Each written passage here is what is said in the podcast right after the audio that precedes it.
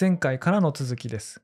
今回はエピソード2遠野物語を面白がる4つの領域のうち創作派について取り上げたいと思います。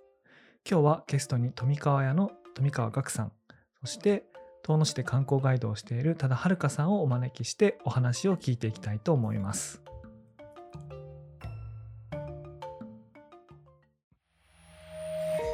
メディアヌップ。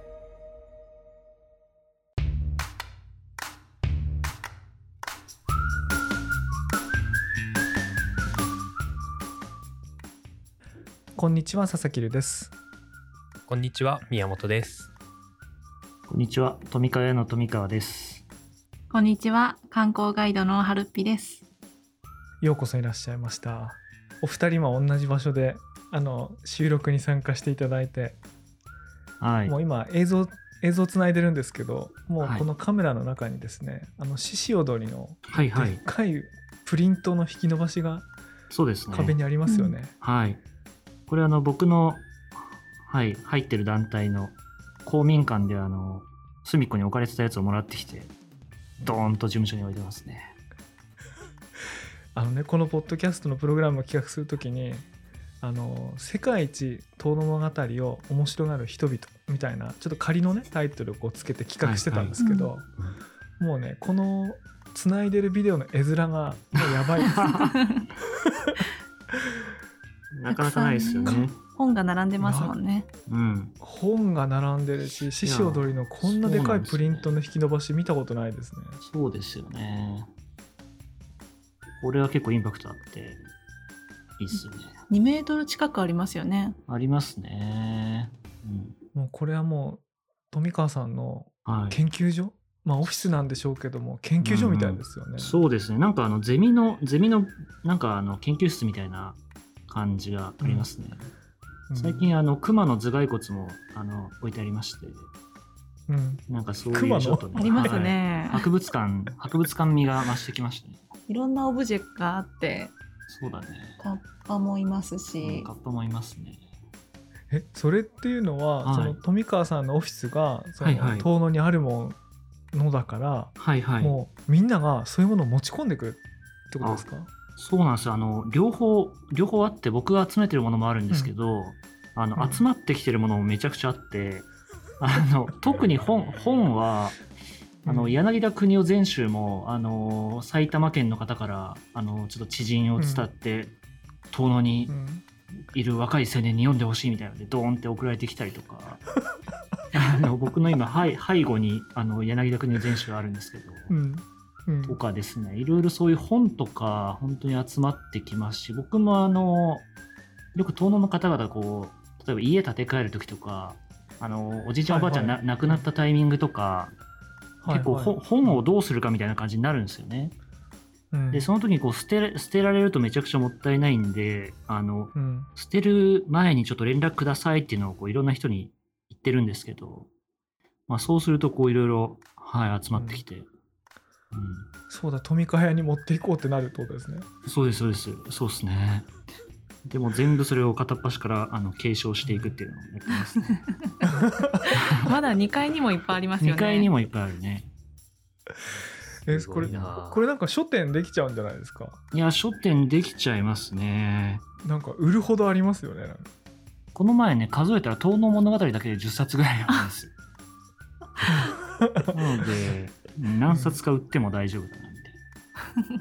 う んじゃあ今日はあのそんな富川さんにですね、はい。ちょっといろいろお話をお伺いしていきたいと思います。はい。どうぞよろしくお願いします。よろしくお願いします。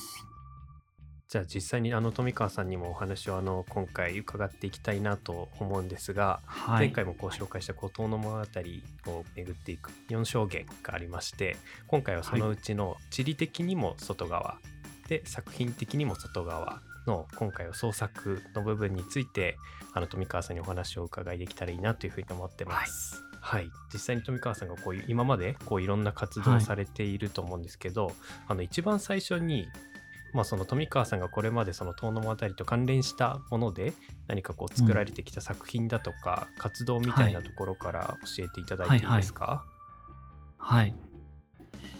い。やーもう、たくさんありますね。あの、まあ、2000 2016年に遠野に移住してきて、はい。いやあの実は僕あの全然遠野物語知らずに遠野に移住してきたんですよ。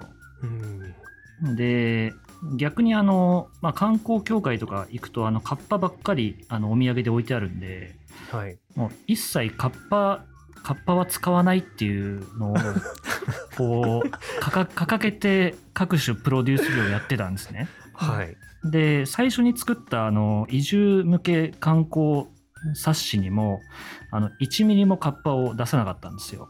うん。でまあそれぐらい徹底していたんですが、あはのーまあ、今78歳になる僕の師匠郷土史研究家の大橋先生っていうあの先生がいてい。はい。その大橋先生と出会ってめちゃくちゃ面白いっていうふうにもう火がついたのが、まあ、翌年の2017年からなんですけど、はい。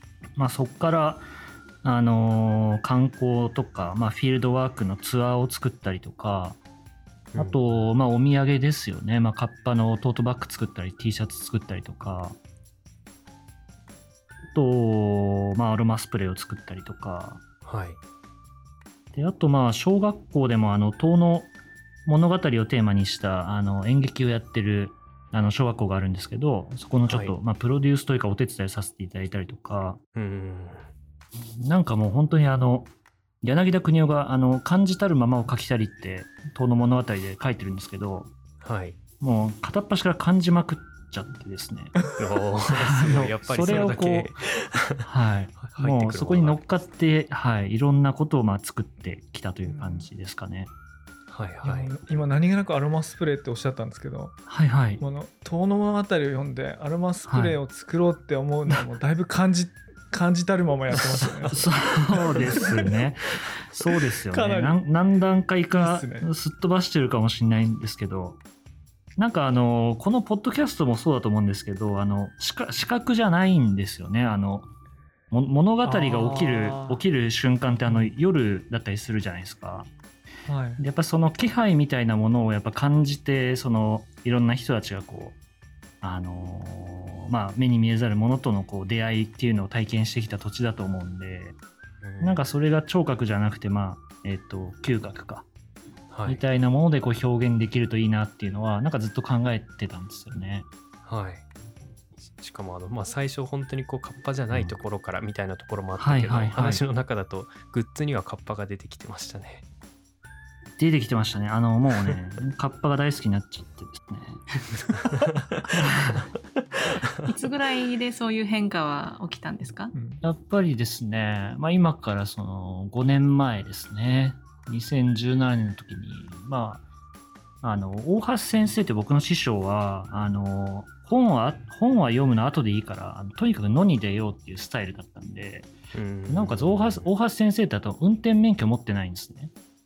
うんだからあの僕,、はい。僕がこうあの運転免運転手との代わりになって、まあ、いろんなところをこう大橋先生に連れてってもらって行ってでそしたらあのここがあのカッパカッパがあの村人と出会った場所だとかはい。あのここここに座敷わらしのあの住んでた家があったとかうん。ここの坂道で山の神と村人がすれ違ったみたいなことがなんかもうめちゃくちゃあるのではい。なんかもうややべやべえなみたいなことをえー実もう際の場所戦があって慄ね本当に戦慄したんですよ、僕はなるほど、うん。そこに訪れると。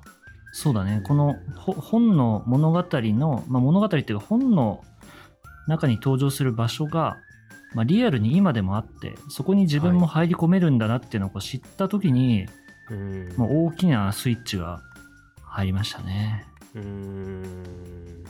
やっぱりカッパを避けることはできないわけですね。いやカッパを避けることはできないですね。できないんですね。あやばいな僕ね。そう最初佐々木留さんもそうですよね、はい。そこを避けようとしてましたよね。あのね前回のエピソード1でねはいはい。前回のエピソード1との時にはね、あの僕カッパの話はしねえぞっていう 宣言をして。ですね宣言。そうなんです。ね あのなるべくカッパの話をせずに説明したいとね、頑張ったのが前回だったんですけど、まあそれはね、前回まででいいのでね、うんうんうんうんうん。うん。そうなんですね。カッパって何周かしますよね。何周かするっていうかもはいはい。うあまりにもパブリックイメージがうんカッパ、はいはいはい。お白様座敷わらし、うんうんうんあはいはいはい。ああいうものでしょって思ってる人には、はいうんうんうんいやそれだけじゃないんだよってことを言いたくなるし、うんはいはいはい。読み込んで読み込んできた人には、いやうんうん本当にそういう話あるんですけどってこう言いたくなるっていう、うんはいはいはいはい。なんか交互に来ますよね。うんきますね。うん本当人によって使い分けてる感じありますよね。あの、うんカッパっていうキャッチーな側面で伝える時もあれば、あのうん。そのもっと裏側にあるちょっとドロドロしたところを伝えた方が、あのリアリティがあって、あのうんいいっていう場合もあるんで、あのいやでせっかくなんでそのはい。ドロドロしたやつ？はい。あの多分ね初耳の方も結構いらいらっしゃると思うんで。はいはいはい。なんかちょっと簡単に説明してもらえないですか？そうですね。あの、カッパってこう、じゃあ果たして何者なのかっていう話の中で、あの、やっぱりまあ、遠野ってあの、マイナス20度ぐらい、あの、冬はやっぱり行くんで、なかなかこう、冬を越えることとか、あと、あのまあ、家族、家族を養っていくっていうか、そういったものものがめちゃくちゃこう、難しい、厳しいあの土地なんですよね。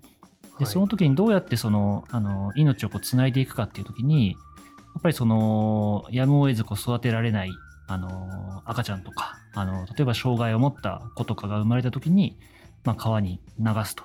まあ、そういった話がありまして、まあ、それがこう、まあ、カッパの伝承につながっていったっていうこともちょっとあってですね、まあ、そういった少しこう、まあ、闇の部分というか、あの、そういった伝承があったりしますね。まあ、またこう、生まれ変わる時には今度、まあ、水の神になって、あの、家を、家とか村をこう守ってくれよなってこう言いながら、あの、川に流したというような話も残っていたりしますね。へーなるほど確かに全然キャッチーなああいうこうキャラクターになってるカッパしか知らないからそういううんドロドロしたね。また違う面もうんうんうん。ありますよね。まあ、ドロドロししたというか、なんていうか、こうね、き厳しさと、その土地の、うんあの中でどうやってこう命をつないできたのかっていうような、あのまあ、今生きてる我々っていうのはそういったあまたのカップカッパたちのその,、うん。その先に生きているというはいはい。ことがあるんじゃないでしょうかね。なるほど。とかとかね。はいはい、うん。そっか。でもまあそういうのをそれこそ本当にこう、えー、と一緒にこう大橋先生からうん。こう一緒にはいはい。こう歩く中で学んだりしていったっていうことですもんね。そうですね。ちなみにちょっとあのこれカッパおじさんっていうのがねあの遠野にいてですね。はい。あの今2代目なんですよカッパおじさんって雲満春夫さんっていう方がいて、でその方あのいでたちはめちゃくちゃこうあの人々を油断させるあのいでたちなんですよあの ふくよかでね。ふくよかでね麦わら帽子かぶってあのカッパを入れるためのこうひょうたんみたいなことをあの腰からぶら下げてはいで。網をこう持ってねあのすごいなまってこう迎えてくれる長靴履いてる。え僕今でも油断してますよなんか。あ 油断してますよね。あ今油断してます。ねあ油断してますよね。あうんしてるしてる。その油断してるままあの一回あのーそのカッパおじさんのガイドを聞くとですねうん。これ結構であのーガチな解説してくれるんですよ。でそれがそのあのーまあそのカッパおじさんの説ではまあその今僕が言ったこう貧しい家は川に流す。けどうん。一方で裕福な家はあの座敷わらしとして家の中に囲って育てる。っていうその、うん。あのーまあ、カッパと座敷わらしが実はこうあの同じものであって。で、まあ、座敷わらしってこう、あのー裕福な家にいるとあ間違った、えっと、座敷わらしがいると家家が裕福になるっていう話ですけど、あのまあ、それ逆逆の説もあって、まあ、裕福な家同士でこう婚姻関係をどんどん結んでいくとどんどん血が濃くなってまあ、障害を持つ子が生まれやすいっていうものもあるようなんですけどなのでまあ障害を持ったあの子供が生まれた時にあの、まあ、貧しい家はあの川に流すけどあの裕福な家はまあ外に出さずに家の奥で育てるから、まあ、それが座敷わらしになるというような話をあのカッパおじさんはめちゃくちゃこう油断させる格好をさせしながらとうとうとすごいあの真面目な語り口で喋ってくれるんだようね。ん。へーあれ結構来るよね。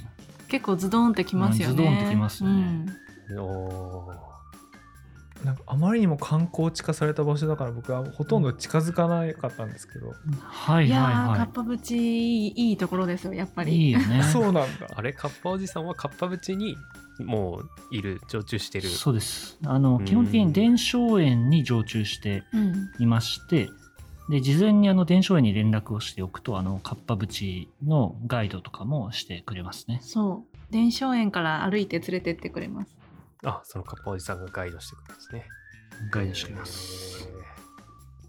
なんか本当にだからいろんなこう知らない面があってこうどんどん知っていくと、こうまたこう違う見方ができたりみたいなこういろいろそういうのがあって、まあ、そういうのがこう「遠野物語」の面白さなのかなみたいなのをこう徐々に感じてきているんですけど、なんかその中でもこう入れるこうインプットしていくだけじゃなくてなんかそこからこう着想を得て何かを作っていくみたいなところにこう至っていったきっかけみたいなのはなんか何かあるんですか？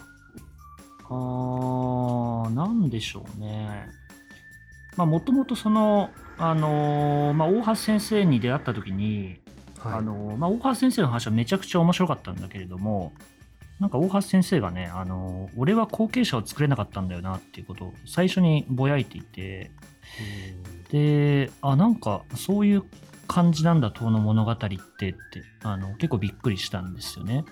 はい。で、やっぱりこう、目を、外に目目を向けてみると、やっぱりその、あの、遠野物語を、その、面白がってる人たちが、あの、本当に高齢化していて、で、一部のこう、元校長先生の OB みたいな人たちとか、あと土曜、博物館の土曜講座に集まるような人たちとか、結構限定されてた領域でしか、その遠野物語を面白がってなかったので、なんかそれを見たときにね、なんかめちゃくちゃもったいないなと思思って、うん、はい。なんかもう少しこう、その、面白がり方をきちんと伝えられれば、あの、若い人たちとか、あの、全然そういう研究者とかじゃない人たちにも、もっとその面白さを伝えられるんじゃないかなっていうのをなんか思って、で、そこからもともと僕あの、こ広告代理店にいたんですけど、はい。まあ、あの、クライアント、お客さんのね、あの、こう、難しいお題、お題をこう柔らかく、えー噛み砕いて、で、ちょっとこう味付けして、こう伝わりやすくするっていう仕事をしてたので、はい。なんかそれと同じような感じで、なんか、遠の物語をなんかどう面白がりながら、あの、面白く伝えられるかっていうのを、あの、考えて、まあ、アウトプット、アウトプットしたいなっていうふうになんか思ったっていう感じですかね。はいはい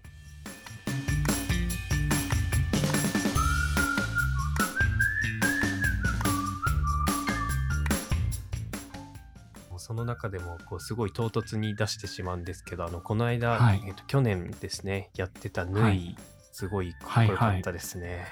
あーありがとうございます。あの縫いってあの、はい。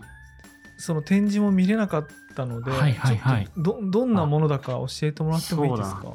佐々木留さんにお送りするのを忘れてましたけれども、あの、旗屋の縫いというですね、あの遠野には伝説の漁師がいまして、あの遠野物語の32話に登場するんですけど、あの、まあ、約400年前ですね、に住んでいて、えっと、まあ、ただの漁師じゃないんですよ。なんかあの例えば一つ目の怪物と出会って戦ったとか、あの、いろんなその、まあ、妖怪とかとこう対峙したとか、あと、あの、まあ、山に千日こもって白い鹿を追いかけたとか、なんかそういうちょっとこう、なんだろう、あの、特殊な能力を持った、あの、こう、勇敢な、あの、すごい腕の立つ漁師として描かれているんですけど、で、あの、まあ、その漁師を、えっ、と、まあ、すごい、あの、かっこいいなというふうに思ったのと、とえっと、子孫がまだ生きてるんですね。その400年前の漁師だったんですけど。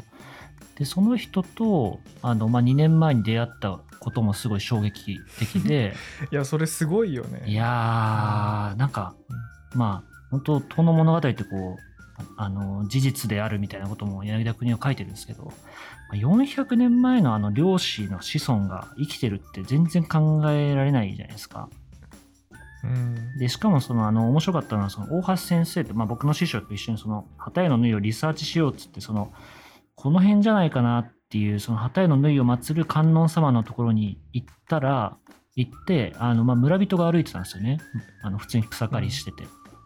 で、その人に、この辺にあの、旗屋の縫いっていうあの、伝説の漁師の観音堂があるって聞いたんですけどってこう話しかけたら、うんあの、その人が子孫だったという。あ、すごい俺ですみたいな。えーみたいな。もうその話何回聞いても信じられない 信じられないですよね。感じ。ですよね。で、家に槍があるよみたいな感じで、あのいややりやり見せてくれて。はいはいそうなんですよ、いやはい。それ「遠野物語」大好きな富川さんからしたらはいはい。なんかアーサー王伝説みたいな。なんていうのこのね。あうん。伝説の剣あるんだけどみたいいやなそうなんですよ。そんな感じですよね。そうなんですよ。なんか、え？みたいな、もう、まあ、まさかっていう感じでしたけどね。うんだからまあそういう衝撃もあって、うわ物語が今も続いてるみたいなのもあったんですけど、けどやっぱその、あの、まあ、縫い、縫い自体、その旗屋の縫いっていう漁師自体に、こうきちんとこうフォーカスを当てて、何かこう、P、PR したりとか、あの、物語を作ってるっていう人人たちがいなかったので、はいこれもちょっともったいないなと思ったんですよね。で、うんまあ、その旗絵の縫いをテーマにして、えーまあ、それをきちんと伝えていきたいっていうので、まあ、去年あの漫画家の五十嵐大輔さんっていうあの怪獣の子供とか、あのリトルフォレストとか、まあ、そういった漫画を描かれてるあの方にお願いして、えっとまあ、作画をしていただいてですねそれを展示したっていうのを去年の10月とか11月にやっていて、まあ、それが「縫い」という作品ですね。うん。NUI で縫いですよね。そうですね。NUI ですね。なんかあの旗屋の縫いってあの漢字で書くとこう、はいはい縫い合わせるの縫いだと思うんですけども、うんうん。これあの富川さんに僕あの最初にこはいはの企画書っていうか、今こんなこと考えてるんだっていうのをなんか見せてもらった時に、はいはい。あの漢字の縫いをはい NUI の3文字にした企画書の表紙見た時点で、はいはい。僕ビビってきて これやばい。これは？はいはいはい。これは面白いぞって思ったのを覚えてます、ああ、嬉しいですね。でもなんかそのもねちょっとあの、うんうんうん。日程が合わずにね展示は見れてないんで、はいはいはい。その作品自体は僕見れてないんですけど、うんうんうんうん。いや結構そのあの海外の方が見てもあのうん。見てもっていうかその、はまあ、発音しやすい、まあ、キャッチーなワードでもあるっぽいんですよね、縫いって。だからそのあの本当にこう国内だけじゃなくて海外にもズバッとそのまま突き抜けられるその名前でありそのテーマ性なんじゃないかっていうのはすごい言っていただいて。うん。結構なんか、そうですね。あんまり深く考えずに、あの、NUI、まあ、縫いっていう風に、ちょっとかっこいいなぐらいだったんですけど、うんなんか、いいですよね。あの縫いの作品自体は、はいはいあの史実を交渉してうん、うん。作ったお話なんですか、それとはいもその、はいはいあ、分かってることが限られてるから、はいはいはいフィクションというか、はいはいはい。なんかその、そう想像してあるつなんかそういうものなんですか、はいはい。あ、えっ、とですね、縫いの、あのー物語、今、あのーまあ、作ってるものに関しては、まず、去年の秋の展示したものは、本当にあのーあの物語、これからまあ、きちんと作っあの長く作っていく物語の、あのダイジェスト版みたいな形で、あのいくつか象徴的なシーンを6点かな、あのイラストを五十嵐さんに描いていただいて、まあ、そこに添えるちょっとした、まあ、詩のようなあの物語でこう書いてるんですけど、けどベースになってるのはあの、まあ、遠野物語にもあの出てくるんですけどあの、まあ、千日間山にこもって、まあ、白い鹿をこうあの追いかけるっていうような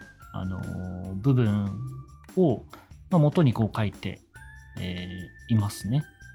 で、まあ、今後、まあ、創作していく中で、あのまあ、いろんなところにちょっと、まあ、配慮したりとか、少し、まあ、あのそれこそ感じたるままをこう書いていきたいなとも思ってるんで、うん。あのまあ、史実とか事実にめちゃくちゃ寄せるっていうよりかは、少しちょっとようん。余白を持たせなながら、あのちょっと創作の部分も入れていきたいなとは思ってるんですけど。ほどね。はい史実史実って言ってもなんはいはいかそういった資料って残ってるっていうかなんかあるもんなんですか？そうなんですよ。それがですね、残っていまして、あのと、まあ、遠野側に残ってるのは、まあ、民話が中心にあのすごい数多く残っているんですよね。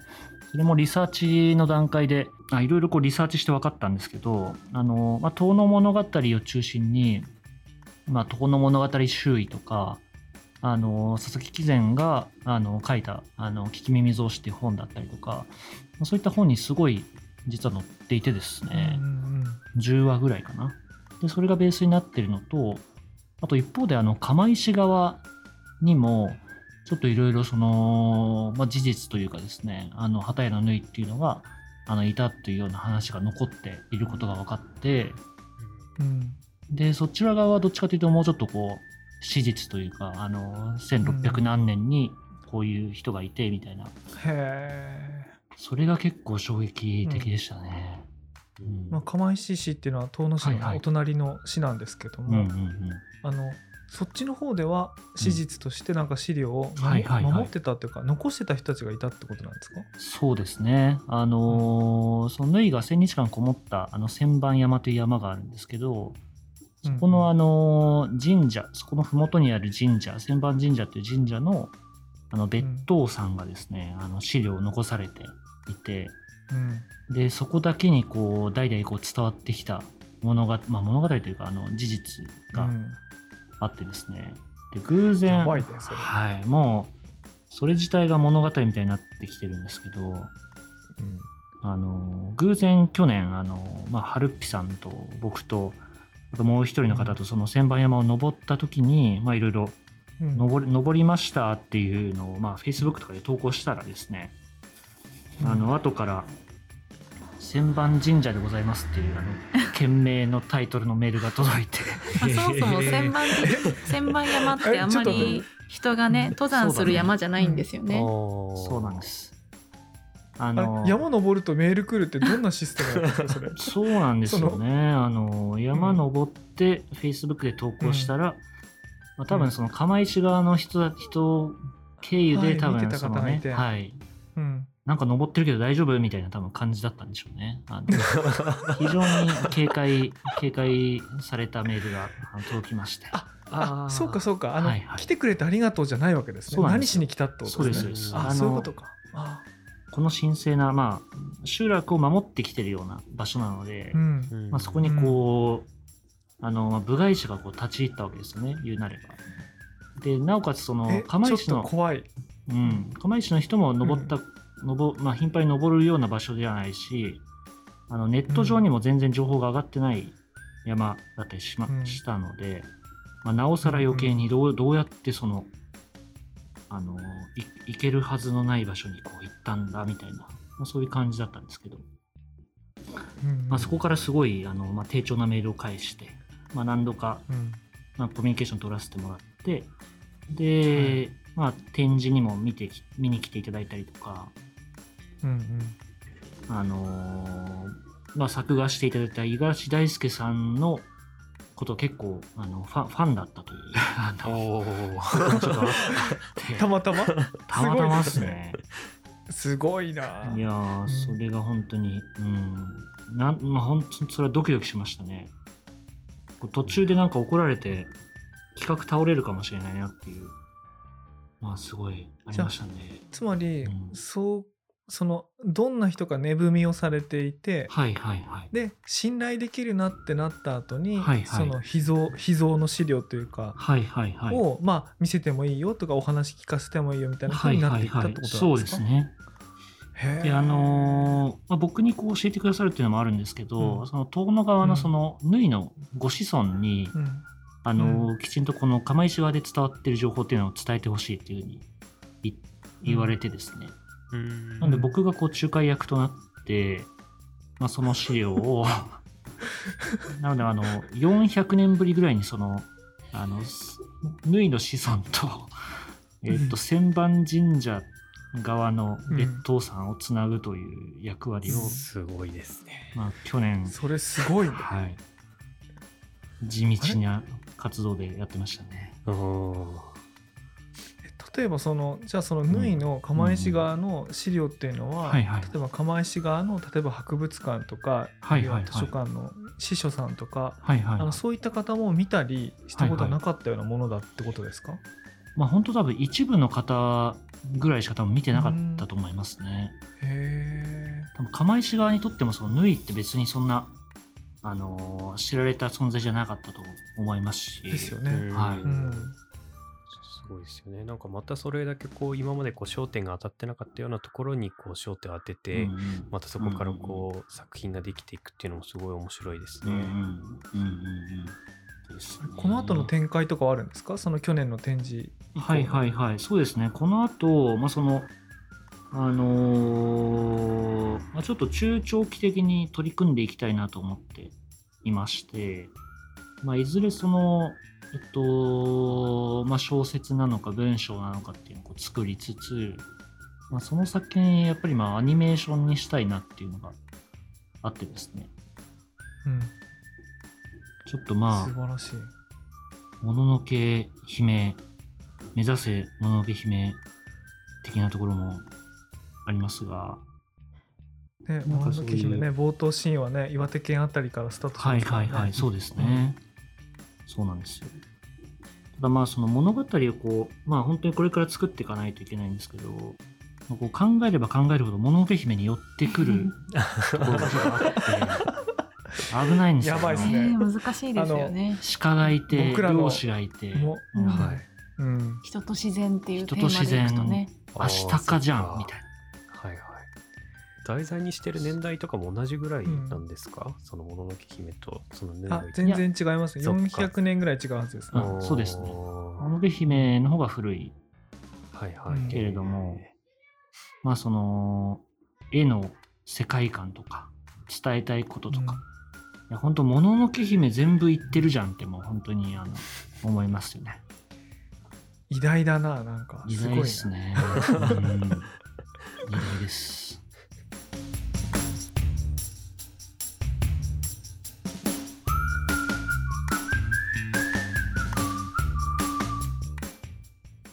こう作品をこういろいろなんか作っていく中でまあその縫いの動きもそうですが、なんかこう実際にこう富川さんがやられているのでいうとこう詩踊りうん。みたいなところもはい実際に自分でもやられてますよね。そうですね。はい踊ってますね。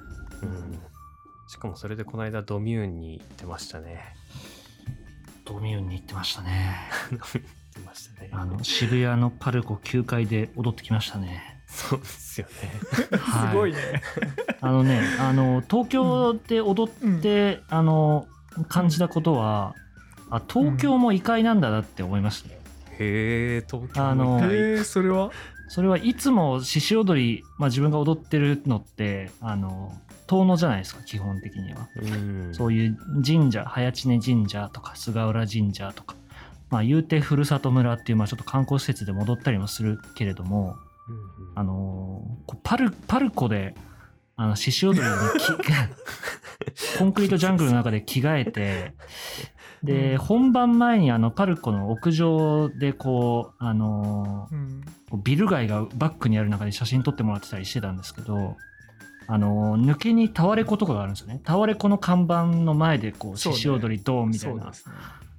こととか、うんこれあのなんかすごいはい最高にヒップっていうか、最高にクールですね。クールでしたね。あのー その絵が。やばい絵が、うな。ん。なんかネオ、ネオジャパ、ジャパニーズトラディショナルダンスみたいな。なんかそういうこう、感じがあったんで、まあ、すごい面白かったんです。そのギャップというか、うんしかも夜でしたよね。夜でだからそしたね。のうんビルのラそうだねイトが後ろにいっぱい見える中でそうそう、見る中でこう、獅子がドーンと。ギラギラと光ってる感じでしたね。そうなんですよね。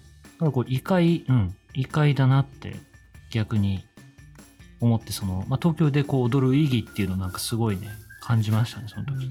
うんいやすごいですよねだからなんか本当にこうこれだけなんかまたイメージが違うようなこう創作だったり表現みたいなところまで。広がりがあるんだなと思ってすごい活動を見ていて思いますね。そうですね。なんかあのーまあ、獅子踊り僕あの、全然こう踊る気なかったんですけど、最初。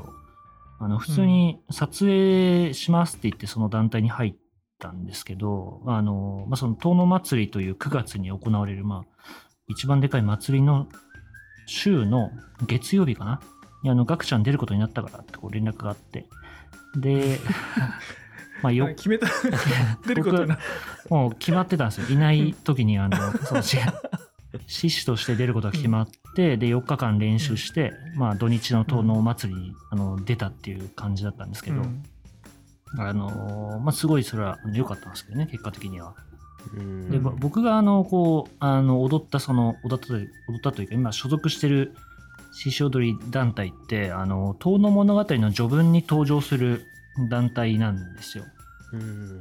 で、あの、柳、柳田自身も、あの、遠野物語執筆中に遠野を訪れていて、で、まあ、夏の、その、あの、神あとある神社で、その、見た獅子踊りが、あの、うちの団体、針山獅子踊りっていう団体の獅子踊りだったんですけど、うんなので、まあ、あの、もうガク、ガクちゃん出るよって、まあ、言われて、出るのかよって思いつつも、けど、その、実際柳田国男が見た獅子踊りができるっていう、ちょっとそういうなんかこう、喜びみたいなのがあって、うんで、踊ってみたら、まあ、すごい、まあ、面白くてですね。うん。ああいいないやーそれが数年後にははい。ドミューンでそうですね。人を戦慄させてるわけですもんね。そうですね。やばいですね戦慄、あの、1万人ぐらいあの同時でし視聴してくださってたんですけど、えそんなに見てたんですかね？なんですよすごいな。はい。しかも、あの、一緒に踊ったのが、あの、うん。水曜日のカンパネラっていう、あの、アーティストの、まあ、元ボーカルのコムアイさんがですね、うん。あのー獅子をど獅子を退治する立ち役立ちっていうんですけどあの刀を持った獅子と対峙する役を、あの小前さんやってくれましてあのー小前さんとあのドミューンで獅子踊りをするという。何をや一体やってるんだろうってこう思いましたけどね。うん。いやなんだろうねこのうん。このクリエイターを刺激するこの感じね。はい東はい。南のあたりの。そうですよね。うん。小前さん、あの、今年の遠野祭りに出るって、あの、おっしゃってたんで、すごいね。すごい、あの、面白がってくれてますね。うんうんいやだから本当にこういろんな人が刺激されててさきるさんも実際に何かこう創作みたいなところをやられてますよね遠野物語から。あ僕がその2018年に最後に出したあの小説は舞台が岩手県遠野市のあの未来あのちょっと SF なんでちょっと未来なんですけどもまあそれも遠野市がこうめちゃくちゃ出てくるっていうか、うん。もう知ってることをほとんど注ぎ込んで書いたみたいなね、うんうんあの感じだったんで、まあ、なんかそこでやりたいなって気持ちがあってやったんですけど、まあ、僕に限らずというかあの、その遠野物語にインスパイアされて創作する人ってこう、うんうん。多いですよね。あの。去年だとうん、京極夏彦さんが「あの後節百物語」のうん最新シリーズ「あの遠くのうん。後節百物語」ってあの遠野舞台にしたやつこう出したりしましたし、うんまあ、その昔で言うとね井上久志さんがうんうん「あの新尺遠野物語」っていう、はいはいはい。これもね読みやすくてすごい面白い。あれめっちゃ面白い小説なんですけど。あれ面白いですよね。面白いです。も好うきですね。パロディいっぱいなんだけれども、うん。根っこですごいリスペクトがあるうんうんね、うんでご本人もあの釜石とかのお,、はいはい。住まいになられてたんで、うんうんうん。すごいリアリティがあってめちゃくちゃ面白いし、うんうんあとね僕いつかねもう一周してブームが来るんじゃないかと思ってるのは「はい。姫神センセーション」っていう。センセーション。姫神センセーション とはいう東和町にはい。あ、東和でなんだ。活動していた、はい。あのデビュー時は姫神センセーション。後に姫神っていう名前になった、はい。あのーテクノっていうかうん。電子音楽のインストゥルメンタルの、まあ、グループうん。がうんあって、はい。あの昔岩手県とかだといろんなテレビ CM とかね流れてこうん。うちょっとでも流れるへとあのシンセサイザーの音が流れるとうん。岩手県の人はもうキューンとするあの音があるんですけど。へ あれがねなんかこうリバイバルっていうかねあの、うんうん。例えば80年代とかの音が今こうリバイバルされるようにね「姫神センセーション」リバイバルしないかなって思ってたんですけど、まあ、それはそれとして、うん。彼らのアルバムもね「遠野」とか「あやおり」っていうタイトルのアルバムがあるんですよ。へえすごいもう。あやおり渋。すごい地もうすごいよもう、まあ、つまりこう、まあ、小説でも音楽でもあるいははそのイラストとか漫画アニメみたいなところろまでこうちょっとね今短い時間で上げられないぐらいめちゃくちゃたくさんあるんですよね。はいはいはい。うん。いやなんかそれはのもうすごいな。そのなんなんでしょうね。こうインスパイアさせるものって何なのかなって思う思うんですけど、うん。なんかこうほうん。程よいなんていうんだろうそ素材感というかあの、余白があのある感じなんじゃないかなって思うんですよね。なんかそのうん。要はこう例えばあのその真逆にあるのがこう歴史的な史実だと思うんですけど例えば1650何年に、あの織田信長なんなんちゃらしてみたいなその年号と人物がもうギチギチに固まってたりするとなんかそこからこう自由な創作ってあんま生まれにくいと思うんですよね。うん。でなんかいろいろ叩かれたりもするしするだろうし。うん。でなんかそうじゃないその遠野物語ってえこれで終わりっていう その一瞬で終わったりするじゃないですか物語とかも。うんらそのなんか一その瞬ですよね。そうっすよね。なんかその分、こう、いろいろそこからこう、何か表現できる余白があったりとか、なんかそういう部分、あの、想像できる部分が、なんか程よい具合に残っている感じが、うんなんかその遠野物語に触れた人たちが、自分で何か二次創作をしたくなる、なんかポイントなんじゃないかってね、思ったりしますね。例えばあのあの木を切る、切ろうと思ってナイフをこう入れたら赤い液体みたいなのが出てきてそれを切るのはやめようって言ってみんながやめたとか、うん。あと切った人は死んだそれで終わりみたいなお話があったりするんですけど、うんなんでそもそもなんか普通納得いかないですよね。そうだね。なんで赤いものが出たのかっていうことには解説がないし、なんでその人が死んだのかっていうこともわからなくてそうだね。なんか理由を考察してみようって思ったりとか、うんなんかそこの前後のお話をうんうん考えてみようみたいなことができる余白があるのかなって思います。うんおっしゃる通りですね。なんかぬ、ぬいの話も、あの、ぬいが1000日間山にこもって白い鹿をう撃っただけしか書い書いてないんですけど、はいなんかし白い鹿って、まあ、山の神でもあったりするんで、なんでその山の神を、こう、あの、ぬいが殺し殺したのかっていうところは、なんか書いてないんで、うんなんかそこはこう自由にこう考えがいがあるなって思いますよね。あとね1,000日こもったってよくよく考えたら3年ぐらいですか？そうなんですよ。3年なんですよ。いやそう中にですよね。こもれるのかなって考えたくなりますよね。地域おこし協力隊の人気期間と一緒ですね。だいぶ長い。確かにね。街にいても大変なのに